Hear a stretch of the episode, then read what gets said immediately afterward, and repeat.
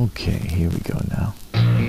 Welcome to Old Dog New Tech, the podcast that explores EdTech ideas, innovations, and integration methods from the experienced old dog side of things. My name is Jeff West, and I've been a K 12 music educator for 27 years, and I am passionate about EdTech. I love using it. So let's get started at taking a look at how this can be used in your classroom.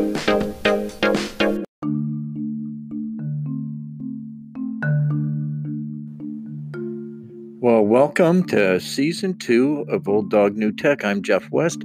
It's been a while since I have podcasted between family vacations and crazy, crazy school schedule. Graduation, had a friend retire, all kinds of different events that I had to prepare and stay focused uh, on my schoolwork. And boy, podcasting just took a back seat for a while, but that's all right. That's all right with me. So, in this episode 57, I'm going to be talking about um, fostering collaboration. And I'm doing this because I just attended uh, some training for uh, project based learning. And the point, and a very good point, was made that collaboration is a tricky, tricky skill to foster because it's almost like you have to take time away from your lesson.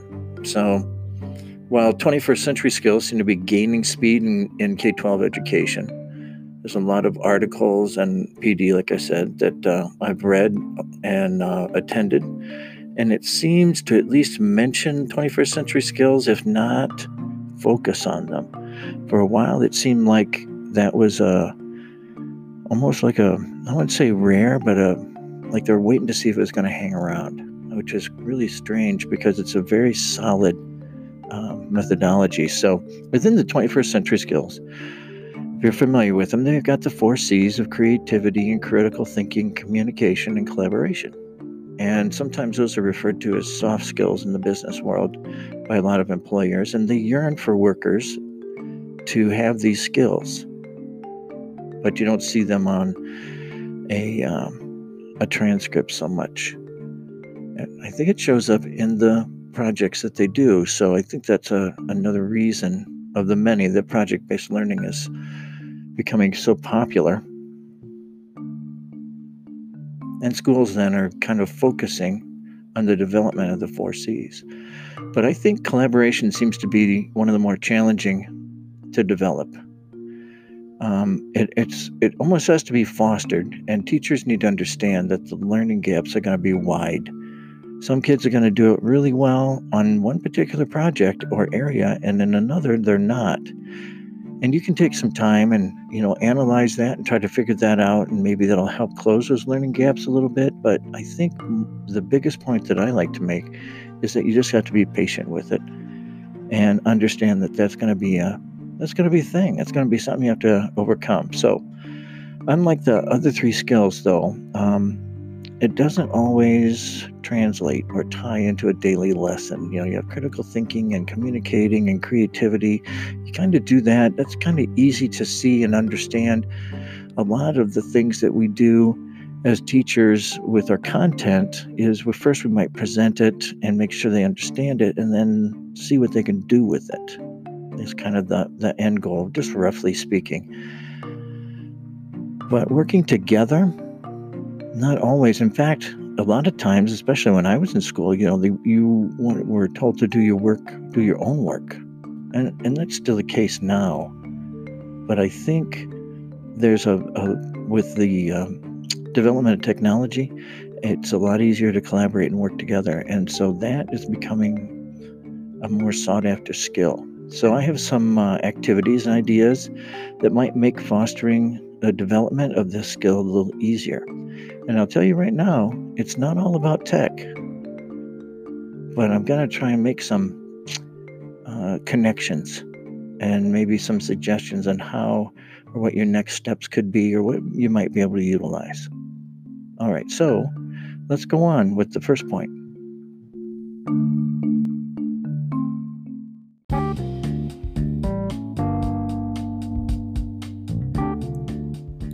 So, when you're thinking about collaboration, if you're like me when I was looking at it in my classroom, you know, you're going to get those who do it right away and those who don't do it, the do's and the don'ts, so to speak.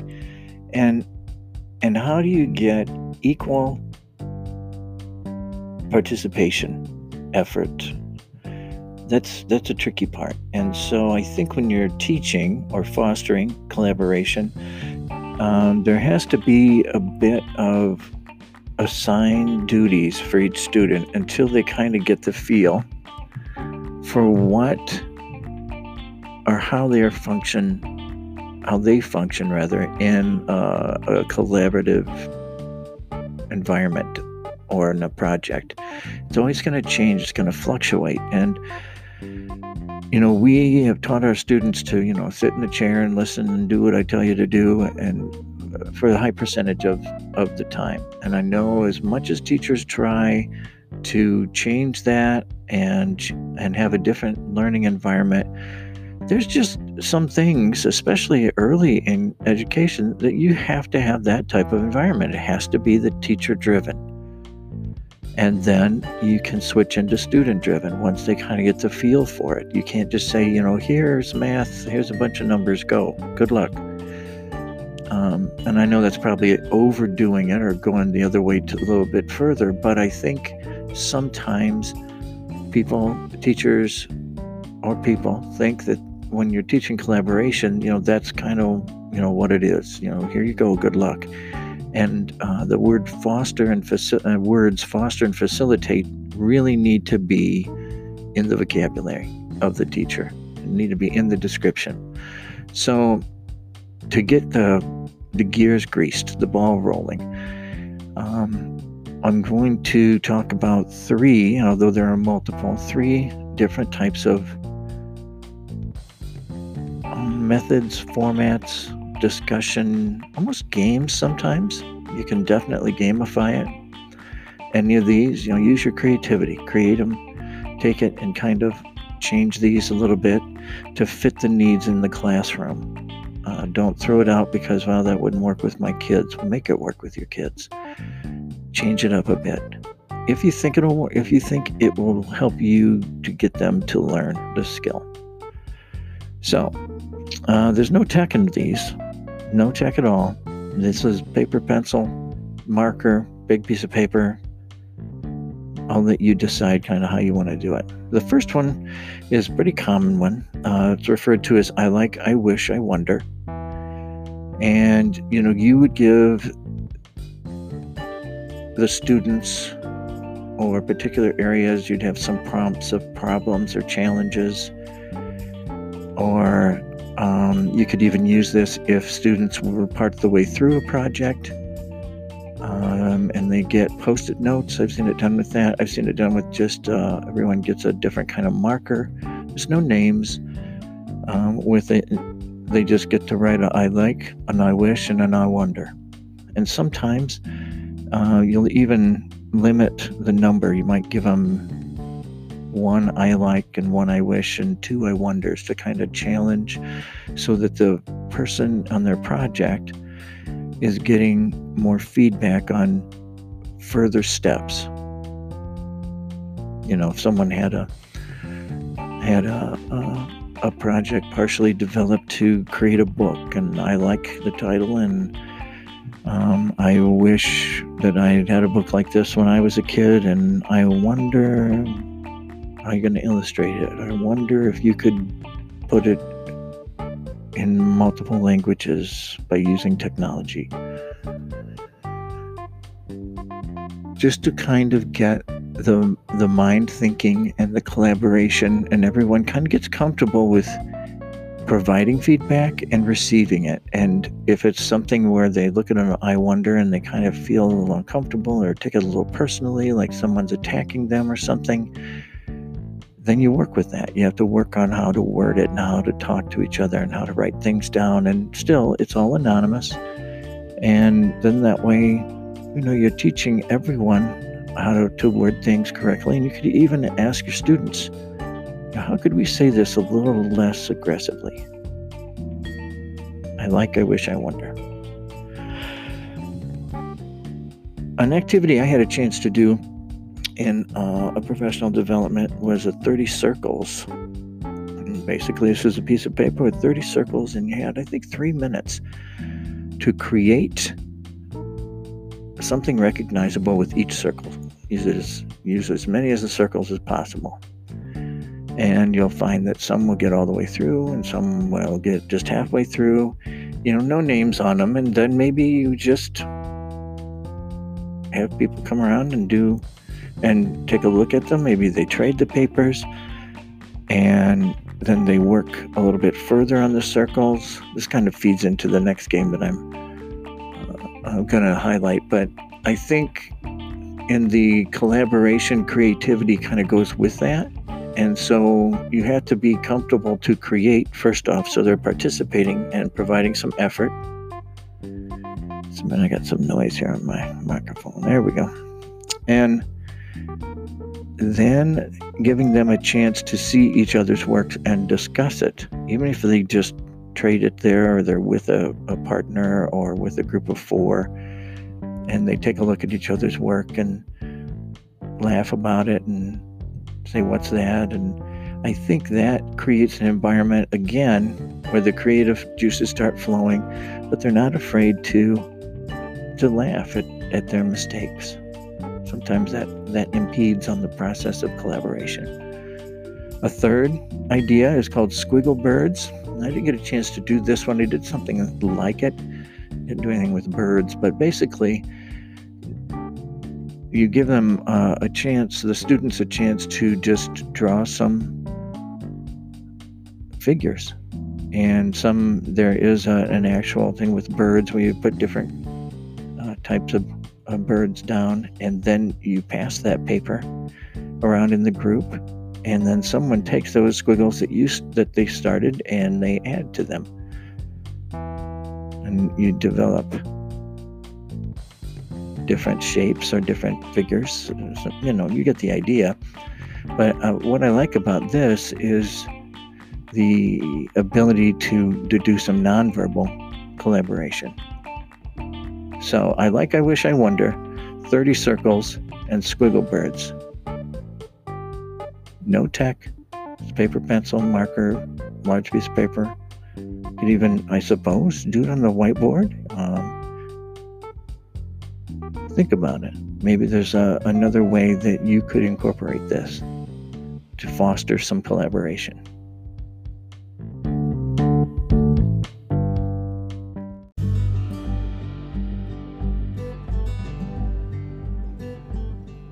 Okay, so now we've chosen some activities. Maybe we've done some paper and pencil. Maybe we've moved into the project development, uh, need to knows and knows and so forth of it. Mm, I don't know. Maybe you're at a totally different phase, but in any phase, I would highly suggest planning some way to in- integrate some technology even if it's something as simple as, and I say simple, but um, it may not be simple. It was something as uh, not as complicated as just opening up a document and putting things on the document and allowing some comments.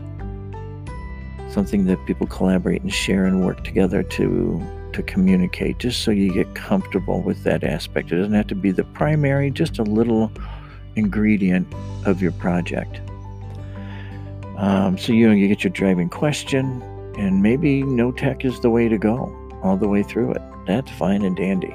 But if you want to incorporate some, and I think there are enough studies now that are starting to pop up showing that the use of certain types of technology increase engagement, which we know then increases learning. So it's worth consideration, I think. So here's some tech tech tools to give a give a go. I have just started to delve into Glogster, and it looks like it allows this blogging and feedback and creation of uh, of posters and uh, banners and so forth. And again, this is what I've read. I haven't done it yet. I just experimented with it a little bit on my own, and it looks like it would have um, a lot of possibility for again an ingredient in a project-based learning uh, one that I read on a list, and, and again, did a little bit of uh, experimenting with is called MyHistro. It allows you to create timelines on the map to put pictures on, much like um, uh, Google Maps would do. But this one allow it kind of packages it into a nice, um, succinct, I guess, presentation. And and I mentioned this, and I want to kind of branch into the problem-based learning, just problem-based, project-based learning, just to reiterate a point that I think is often forgotten. In PBL, it doesn't have to be a six-week thing. It can be a couple of days. So this my history would be great for that. When you start out in uh, PBL, you often have a uh, introduction of the concept. And I think it, the, one of the strongest ways to do that is with a video, a teacher created video. Or maybe you have some students create, and maybe that's where it starts is I want you to go out and record these things. And so you could use Screencastify.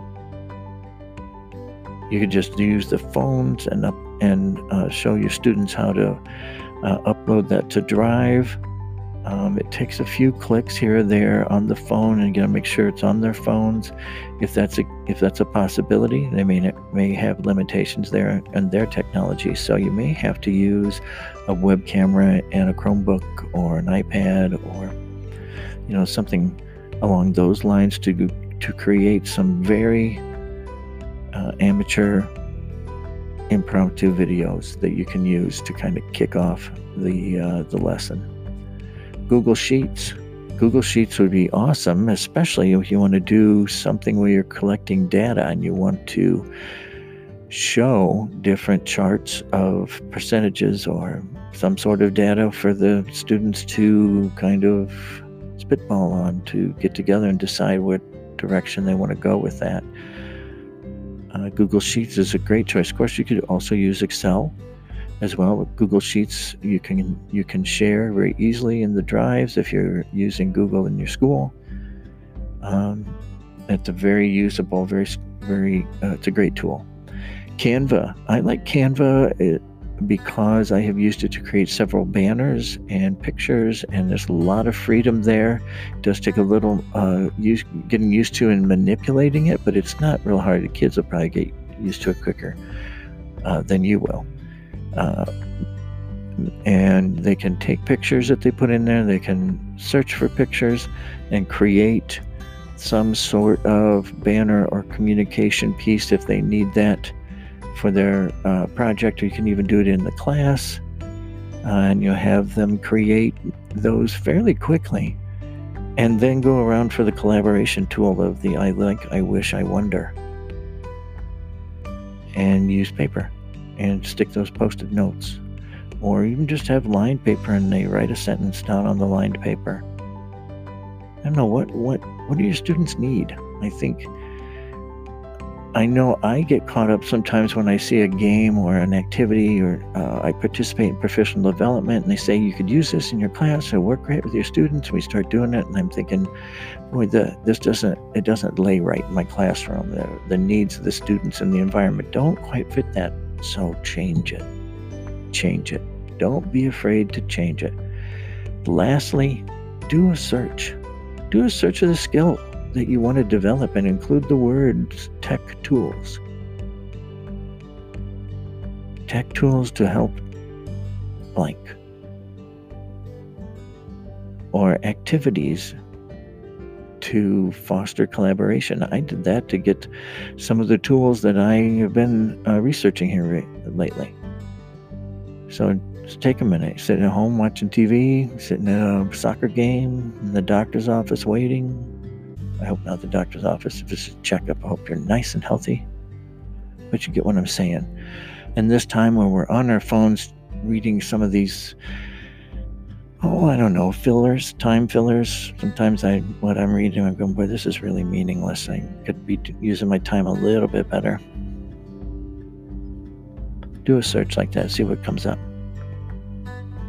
All right, I hope those helped you a little bit. And next is a little bit of a tech treat. kind of an oldie but a goodie, but I, I think it's a definite one that you're going to want to consider.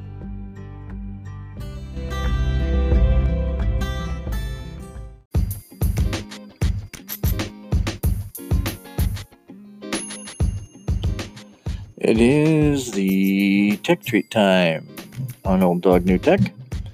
I always like to have like a new little tech tool, but this time it's not really all that new. Don't underestimate the basic tools of Google or any other piece of tech that you might have at your fingertips that you've been using a little bit. Don't always feel like you got to go for the new thing. Use the stuff you have and get good at it and delve into the other areas, especially if they will help your students out and they fit into your class.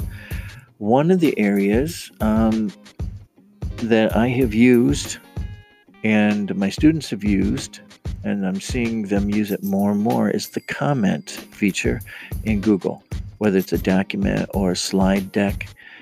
Um, I when I'm grading in the learning management system that I'm in is uh, Schoology. It still integrates uh, has a piece that integrates with Google Drive, and so I have them turn in things using uh, the Google tools. And when I grade it, I will put a comment right in their document, and then uh, of course the grade goes in the Schoology area, but it's all in one area. It takes a li- it took a little getting used to uh, sometimes when I click things, then things resize. That's a that's kind of a it's always a surprise when I click on it. All of a sudden, everything gets smaller, and I can't see the things anymore with my old eyes.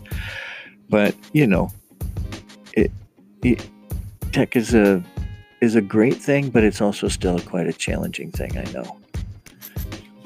All right, so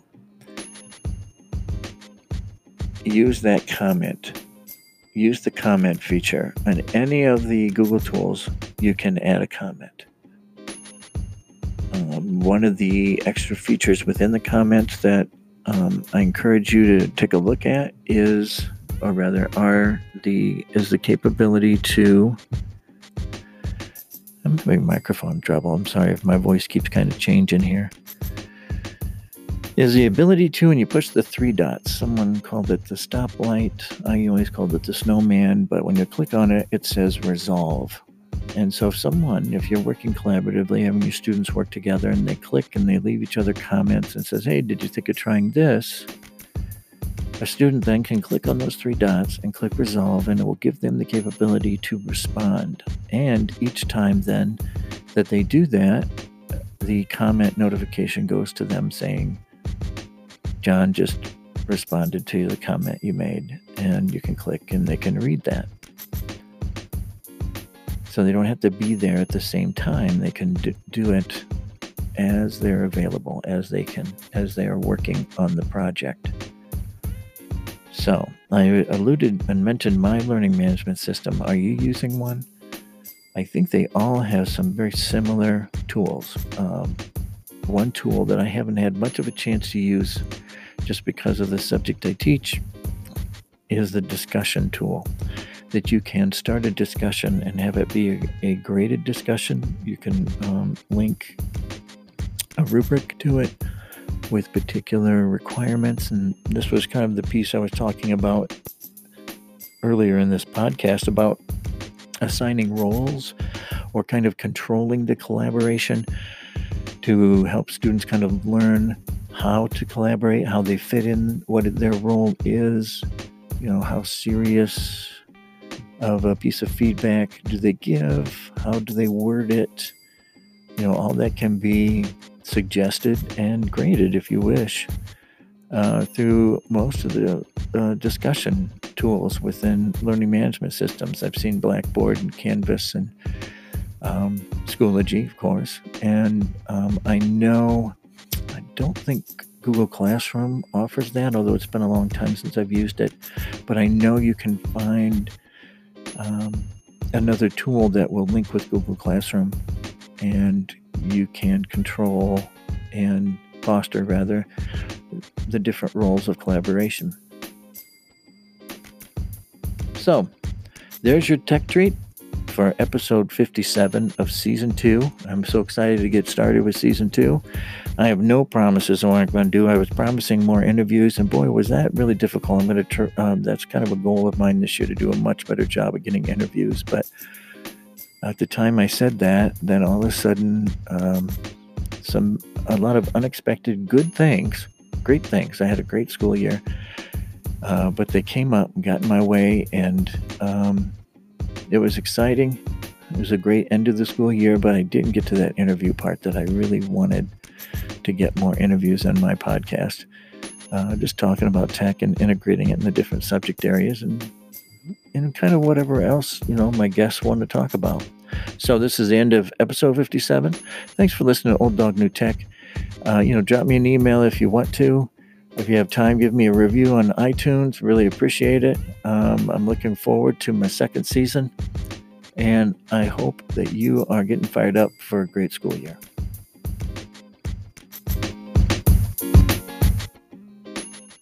This has been Old Dog New Tech with Jeff West. You can reach me at olddognewtech10 at gmail.com. That's olddognewtech10 at gmail.com. Send me an email or leave me a review on iTunes. And remember, when integrating tech into your classroom, don't try to be perfect, just be patient.